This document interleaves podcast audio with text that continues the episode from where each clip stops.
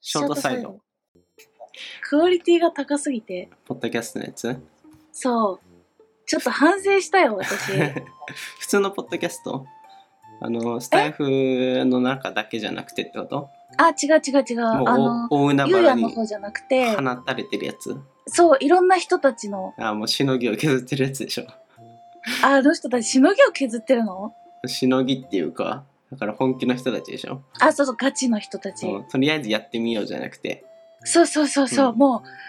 あの多分大きなスポンサーついてるところだったりとか、なんかわかんないスポンサーついてるのかわかんないけどなんかそういう芸能人の人たちとかなんかスタイフみたいなスマホ一つでやろうじゃないやつでしょそうそうそうそうそうあのがっつりきち機ょっと材買おっしゃれてみたないな感じうん何で何聞もいたちょのっとびっくりしちゃった私もスタイ 私たちがやってたのこんなアマチュアだったのかみたいなルちょっとね申し訳なくなっちゃったようやんちょっと いえいえいえ何聞いたの番組えー、もう名的ねな、結構ね私ちょっと沼にはまりそうなぐらい結構好きだったよかったね歴史系とか恋愛系みたいあなの雑談、ね、それ、あ、しかもさ、なんかさ、あの、スタイフでも知ってる人たちが何人かいて、うん有名な人かも人たちで。なんか聞いてはいたんだけど、なんか私のライブに遊びに来てくれたりとかしてたんだけど、うんなんか有名っていうのは聞いてたけど、実際私聞きに行ったことなかったから分かんなかったの。うんだけどやっぱりレビューとかついてたり、うんえ、なんかポッドキャストってそんなたくさんあるのうんなんか見方が正直分かってない。 Spotify とみたいなプラットフォームはあのだから本当に Spotify とスうん、Spotify と Apple Music と YouTube とみたいなプラットフォームはいろいろ分かれてるんだけれどもみたいな感あ、じ、そうなんだ。そうあ、だから、多分うんレビューつい紫色のやつ。あそうアップルのポッドキャストっすね番組数もめちゃくちゃあってうん。あんま表にはてかまだやっぱ主流じゃないから知らない感じはするけど番組数もめちゃくちゃ多いし面白いですよえー、ちょっと教えてほしいおすすめお。すすめおすすめはね多分ねサムヒデさんとかも好きなんだけど、うん。えーゆとりっ子たちのたわごとっていうあの人気番組がありますねちょっと概要あ、これか。さっき聞いた。あ聞いたそう、うんだから結構メジャーなポッドキャスト界でも結構メジャーなタイプななへー上の方の配信だったと思ううん、あった。スタバの隅っこで繰り広げられるようなゆるい女子投稿の盗み聞きできるポッドキャストってやつでこれってなんか割と女子だけ、なんか女子より、なんて言うんだろう。女子がなんて言うんだろうそうそう、好きそうな。層的に女子をそうと思いきや、普通に内容がね面白いんですよえー、でも面白かった。めっちゃペ確ラかペにラペラペラ喋っててさ、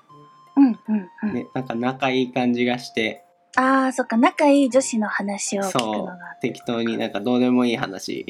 うん、うん、うん。聞いてると楽しいですよえそ、こゆらう辺やんのこの回ってさ、うんあ、この回、このラジオって、ジャンル何 ジャンルはね、一応テクノロジーなんだけど、全然違くない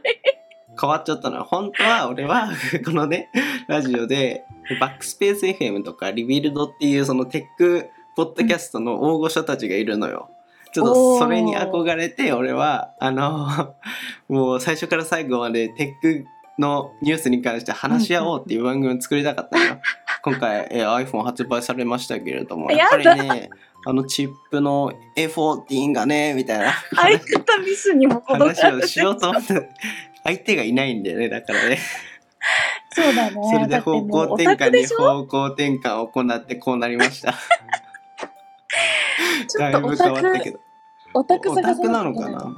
まあそうかそうかもね趣味色が強いかもね、そうそうそうそう。でもポッドキャストぐらいになるとねやっぱそれぐらいの趣味色が強くないとあのそうだよね。そうめちゃ難くしいよちゃね。ニッチなところに行かないと 聞いてもらえない感じがする、そうだね。確かに。まあ、幅広いですね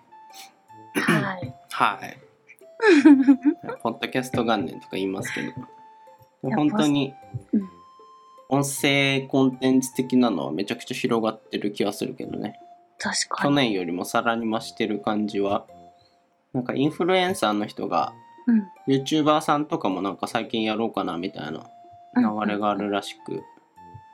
あの、スタンド FM が招集してるらしいよ。やりませんかっつって。えポッドキャストの一番の人気っていうか、えーメイン層は通勤とかの人らしいよああ、そっかそっか。確車で通勤してるっていうかもともとはアメリカで主流だったらしくて、うんうんかに確かそにう。車社車会がで、うん、そうだよね。その時車聞社くみ会たいなそれが日本にも来ていや通勤中の人とかえが多いらしい。い、